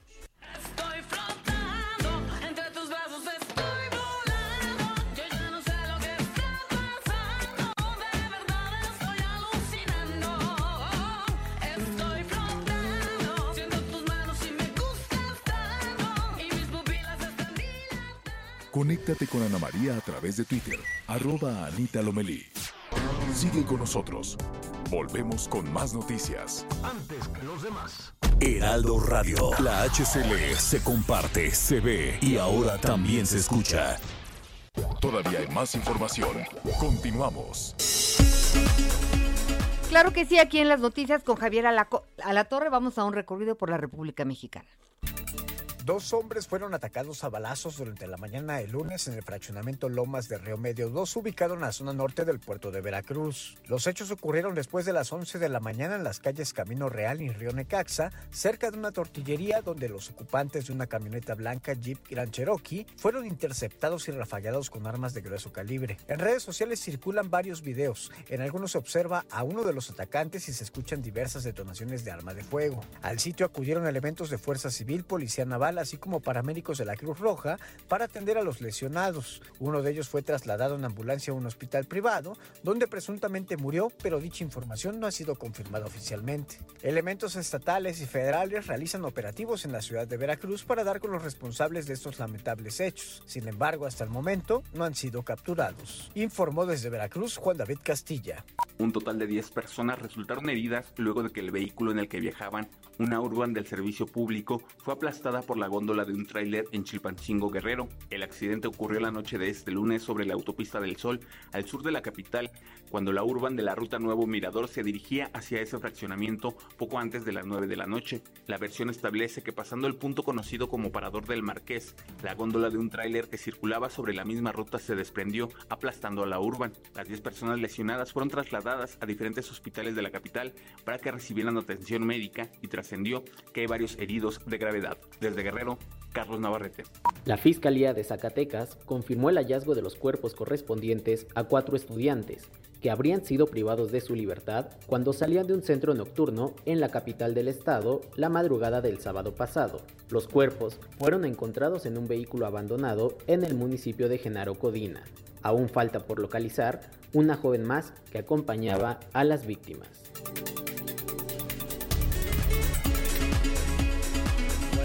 Eh, rápidamente, em, para, para ir con nuestro, con nuestro siguiente, siguiente invitado, y además de la información que está en desarrollo un zipizap en el Senado de la República, que al ratito, al ratito le cuento. Pero vamos a este tema que tie- mantiene en vilo Europa. Hay una amenaza eh, seria, ¿no? Una, una amenaza seria de que, de que pueda estallar una guerra en Ucrania. Vamos a poner un poquito en perspectiva. Mire, ¿por qué puede haber guerra en Ucrania? ¿Por qué Estados Unidos y los rusos y los aliados de ambos pueden eh, eh, hacer estallar una, una guerra de proporciones severas en Ucrania? Bueno, déjeme decirle rápidamente, Ucrania formaba parte de la ex Unión Soviética. Entonces, cuando, cuando cae la Unión Soviética, cuando eh, se divide la Unión Soviética, eh, Ucrania queda en la frontera con Rusia, pero Ucrania tiene desde hace 30 años eh, la intención de integrarse a Europa, quiere formar parte de la Unión Europea, tener los beneficios de la Unión Europea, formar parte de la OTAN. Y al formar parte de la OTAN y de la Unión Europea se convierte básicamente en aliada de los Estados Unidos. Y los rusos evidentemente no quieren y han intentado tener una, una, política expansionista hacia Ucrania. Se lo cuento a grandes rasgos. Eh, el presidente de Ucrania dice sí, ¿no? Nosotros queremos formar parte de la OTAN y está toda la amenaza. El presidente Biden dijo ayer, como una fecha fatal, que muy probablemente mañana miércoles se iniciara la invasión y eso ha generado pues una incertidumbre, un miedo desde luego en Kiev eh, y en otras ciudades importantes, sobre todo las más cercanas a la línea fronteriza con los rusos. Y el gobierno mexicano, déjeme decirle rápidamente, en un, en un eh, tuit del canciller eh, Marcelo Ebrard, dijo que ya las autoridades mexicanas, la Secretaría de Relaciones Exteriores, la Embajada de México en Ucrania, está apoyando para movilizar hacia el sur a los mexicanos y sus familias que se encuentren en Ucrania. Y un mexicano y su familia que se encuentra en Ucrania es Otto Lerma, Otto Hugo Lerma, a quien eh, saludo en este momento. Otto, ¿cómo estás? Antes que nada, un abrazo fuerte. Buenas noches aquí en Ucrania, buenos días allá en México. Este, estamos todo bien. Empieza un poquito el nervio que no habíamos tenido en todos estos días. Estábamos viviendo una como realidad alterna. Leíamos todas las noticias del extranjero, de la invasión inminente, que iba a entrar las tropas de Rusia, pero aquí en Kiev al menos toda la gente vive la vida normal, tranquilo, hay cero pánico, cero compras de pánico, las tiendas están normal, los servicios están normal, la gente va a trabajar como cualquier día normal, las escuelas siguen abiertas, hay cero pánico. Ahora, sí, Empezamos sí, nosotros a sentir si se está viviendo esa, si se está viviendo esa situación, Otto, de, de actividades laborales, en las escuelas, las tiendas, no hay compras de pánico, em, es una, es, es, es, em, es suponer que no va a pasar nada o- o- o- o realmente la amenaza de una invasión rusa no es tan seria para los habitantes de Kiev. Creo que los ucranianos están un poco acostumbrados porque ya tienen ocho años bajo la amenaza rusa, ya desde que tomó Crimea, Lugansk y Donetsk. Son noticias cada día, todo el mundo conoce a alguien que ha fallecido en, ese, en esos eventos. Y además ahora yo creo que se sienten un poco más confiados porque tienen el apoyo de la OTAN. Estaban teniendo el supleme- les estaban dando armamento y todo eso que no tenían cuando empezó el conflicto este, hace ocho años. Ajá. Y pues están mucho, mucho más tranquilos, me imagino que es por eso. Con todo, con todo y el llamado, en serio. con todo y el llamado que hizo el presidente de Estados Unidos de que mañana podría ser la invasión rusa.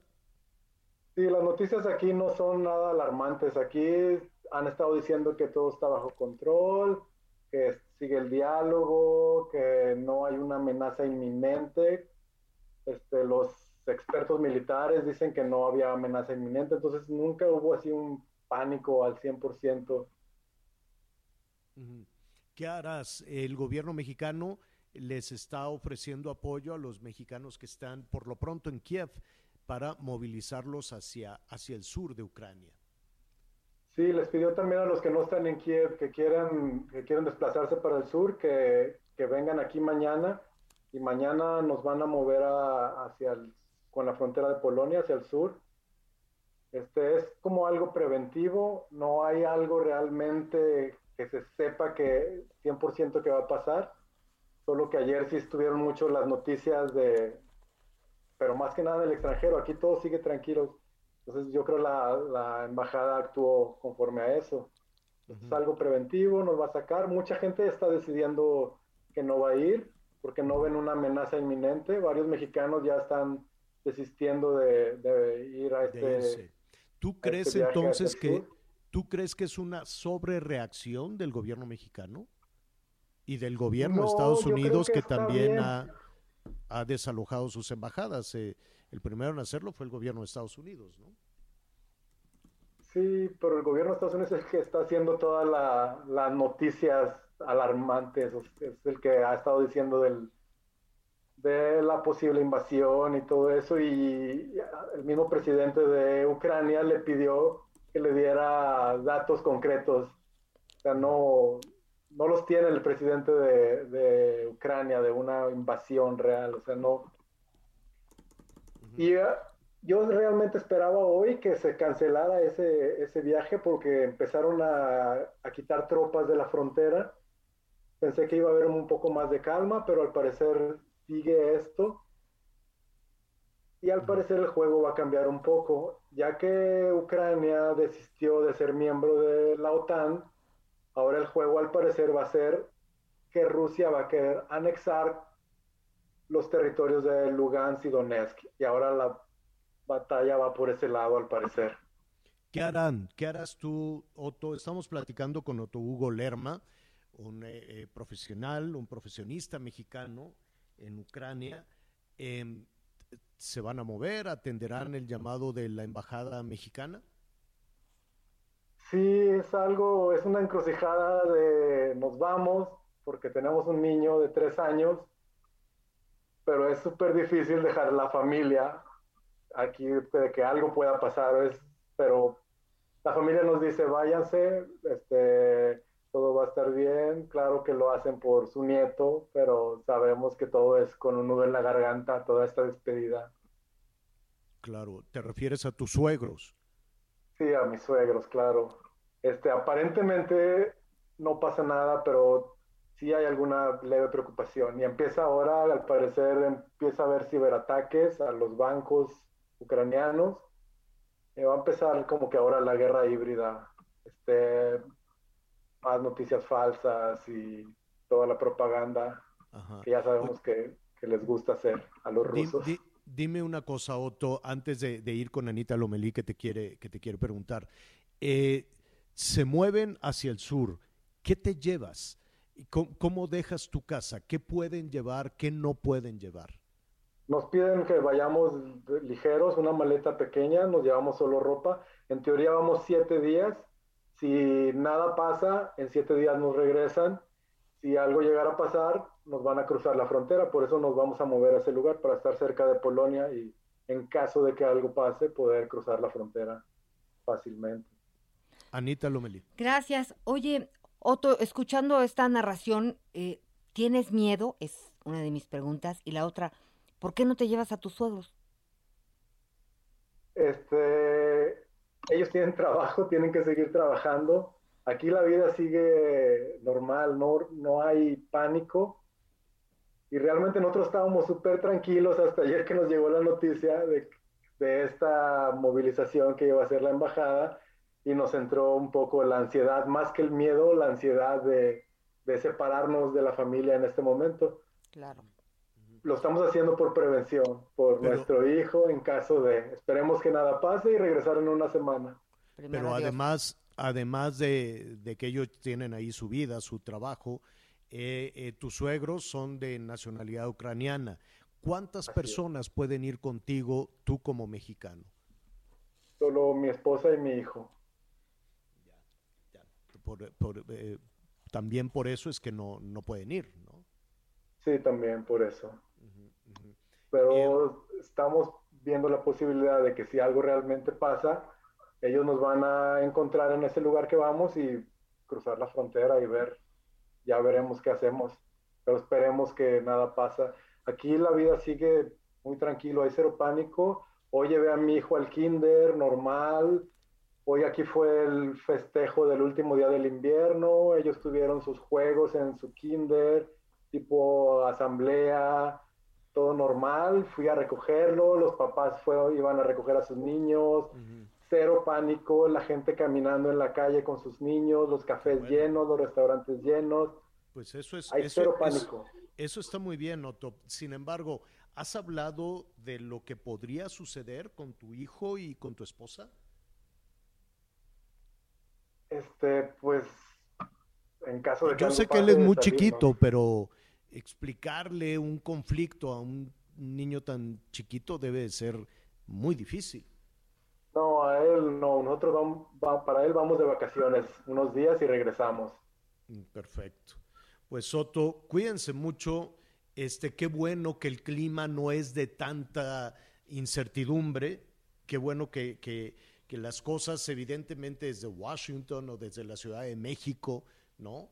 La, la información, los movimientos, los ejercicios militares, que sí, hay que decirlo, los rusos han desplazado, eh, los norteamericanos también se, se están acercando y hay ejercicios, hay ejercicios eh, militares que podrían ser una demostración de fuerza, una advertencia y que esperemos que todo esto se desactive en, en pronto, ¿no? Que se desactive. ¿Cuándo se tendrían que ir?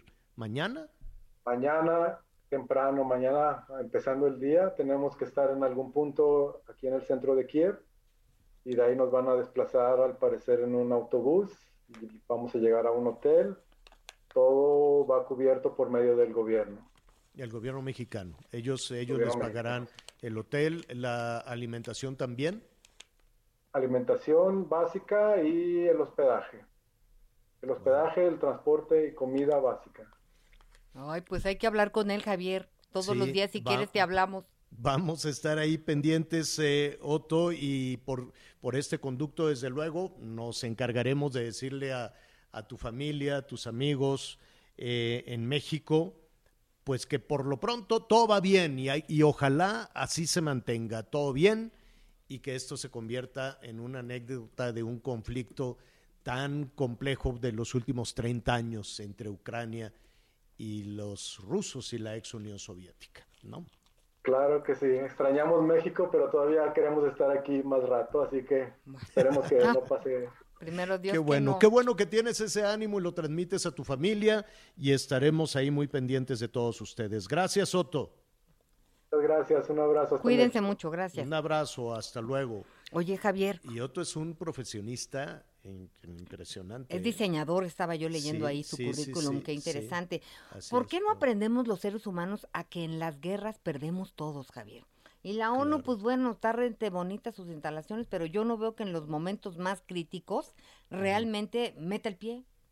La verdad es que atrás de las guerras, y ese es un tema que, vamos a, invitar a un internacionalista, un especialista acá, porque las guerras tienen muchos detonantes, muchos, muchos detonantes. No nada más son las cuestiones expansionistas o las cuestiones de carácter político, hay cuestiones de carácter económico que también desafortunadamente la, economía de guerra también, también es, es un factor lamentable, pero ahí está.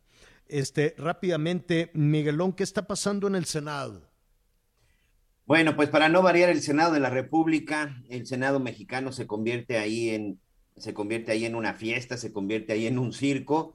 Resulta que eh, en el momento que se estaba iniciando el día de hoy la sesión, algunos integrantes del Partido Acción Nacional, del Partido Acción Nacional, lo primero fue que pidieron un minuto de silencio para todos los por los periodistas que han sido asesinados, por los seis periodistas mexicanos que han sido asesinados desde el mes de, de enero hasta el día de hoy, seis en total, aunque uno no es reconocido como tal por parte de las autoridades, pero bueno, eso fue lo que sucedió. Y además, algunos integrantes del Partido Acción Nacional llevaron unas impresiones enormes en cartón de la llamada ahora Casa Gris, de la famosa, de la ya la famosa del casa hijo de de- Houston, la de José hijo Ramón, así es, así es, de la casa de José Ramón, eh, de José Ramón López, y bueno, pues esto evidentemente provocó el enojo de los senadores de Morena y junto con sus aliados, que llegó un momento que incluso la, la ministra en retiro, la presidenta del Senado, Olga Sánchez Cordero, bueno, pues pidió cordura, porque ahí pues empezaron una serie de acusaciones, y es que están pidiendo los de integrantes del Partido Acción Nacional que se suba al debate el caso de la casa de Houston, el caso del hijo del presidente Andrés Manuel López Obrador, una situación que no estaba en la lista para que nuestros amigos este, eh, que, que no están muy familiarizados con estos temas, normalmente hay una lista de temas que se van discutiendo día por día y bueno, pues los de Acción Nacional hoy están pidiendo que esto del caso de la casa de Houston de José Ramón López Beltrán, bueno, pues se suba a discusión, cosa que evidentemente pues no le gustó los integrantes de Morena. Por lo pronto, pues de plano ya se mandó a un receso, Javier, para tratar de enfriar los ánimos, pero pues un espectáculo, como siempre, el Senado de la República de México. Oye, y hablando de, los hijos del presidente Javier, hoy al, casi al final de la mañanera, pues el presidente eh, explicaba en, entre todos los temas que se trataron eh, y siguiendo con el tema de la Casa Gris, con el tema de, de Houston y del trabajo de su hijo, que, que pues que admiraba que sus hijos resistieran, que se por, y que, que ellos se portaban bien, porque desde que eran muy pequeños, eh, pues los han espiado y los han de alguna manera perseguido, que hubo un momento en donde en Tabasco, pues no tenían acceso a la, pues no podían inscribirlos en la escuela, eh, y, y ¿Por pues qué- casi se les no salen podían? las lágrimas, pues porque, eh, pues porque había una persecución, porque cuando eh, es- es- eso es lo que el presidente estaba narrando en la mañana eh, pues que era eh, dijo que le echaron todo el código este cómo, cómo dijo exactamente To- que lo acusaron de todo este y pues se quedaba solo en, en, en las luchas a lo largo de estos 18 años sobre todo al principio. Oye, terrible para sus seguidores, ¿eh? Para Este, tanto seguidor y tanta gente que ha estado con él decir que estaba solo en la lucha. Pues, el habló del principio, habló de cuando sus hijos eran pequeños y que pasaban los helicópteros, este, y pues las amenazas, este, entonces, y pues vi al presidente, pues, Pero, todo lo vimos pues- que pues sí. a punto El de tema, el llorar. tema, sí, o sea, hay, hay cuestiones, ¿no? Ya Sí.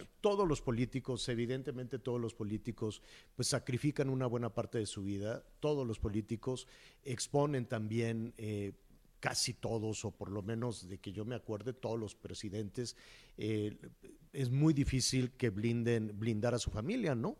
Una decisión de carácter político, pues pone eh, siempre en la, en la exposición pública a toda su familia, a la esposa, a los hijos, en fin, hasta las novias, ¿no? Todos los presidentes, pues también, ah, que anda con fulanita y que esta le llevó serenata y lo abofeteó y que, de, ¿no? Es, es, es muy difícil que los presidentes, que los gobernadores o las gobernadoras, pues mantengan, mantengan esa privacidad o mantengan, aunque, aunque quieran, eh, lo que van a hacer, pues eh, siempre hay una curiosidad y una natural atención alrededor de todo lo que sucede en, en ellos. Ya les estaremos ahí Oye. platicando. El asunto va creciendo, desde luego, de esta empresa eh, que le ofreció trabajo y de la que José Ramón López Beltrán el domingo en la noche dijo yo mantengo a mi familia del dinero que me da esta empresa, que resultó ser una empresa de un, un desarrollador turístico que apoya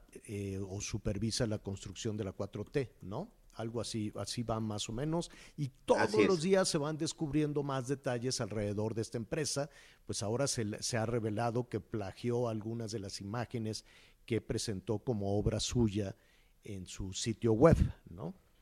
Oye, Javier, hoy también, Anita, Sí. hoy también en las redes sociales, muchos de los politólogos, muchos de los historiadores, eh, yo creo que ustedes no se han de acordar porque nosotros todavía éramos, eh, si no muy jóvenes, a lo mejor todavía ni nacíamos, pero recordaban también el, aquel episodio con el presidente José López Portillo en la década de los 80, cuando también, por cierto, su hijo José Ramón, él sí de plano trabajó directo en la Subsecretaría de Programación y Presupuesto, y cuando se supo y se cuestionó, digo, era una época en donde pues la oposición servía para dos cosas y solamente el PRI era el que mandaba.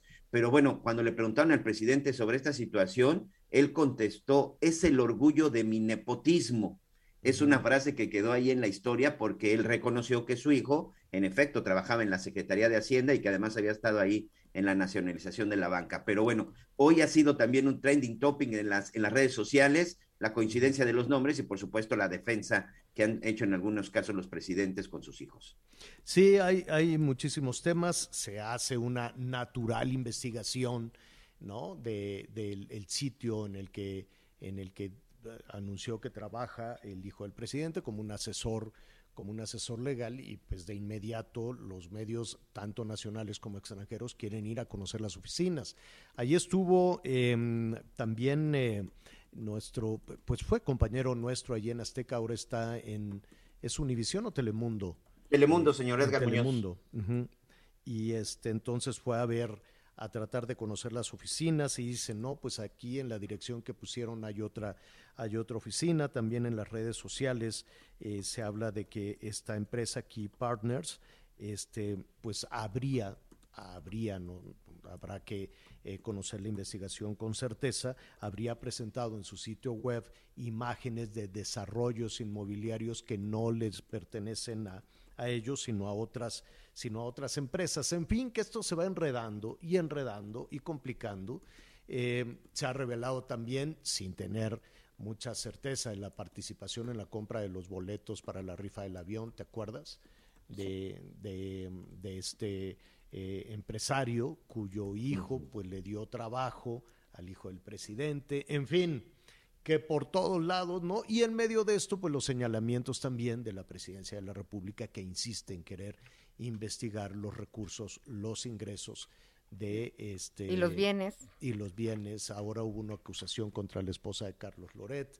El asunto todos los días este, va presentando nuevas aristas, aunque eh, no hay que perder de vista, ¿no? No hay que perder de, de vista los temas que hoy aquí, es, aquí hemos tratado, ¿no? Independientemente de esa discusión este, política, de esa discusión que ha provocado ese malestar en Palacio Nacional, pero hay definitivamente sí o sí temas muy, muy, muy, muy dolorosos como Zacatecas, como Colima, como la frontera sur, como todo lo que aquí hemos tratado y que seguiremos tratando. Pues ya nos vamos, Anita, vámonos por una sopita. Ay, sí, Javier, buen provecho y nos vemos mañana, primero Dios. Ándele pues, Miguelón, gracias. Buenas tardes, buen provecho. Hasta Yo mañana. soy Javier Alatorre, lo espero ya lo sabe, diez y media en Hechos Azteca 1 con las noticias. Buenas tardes, buen provecho.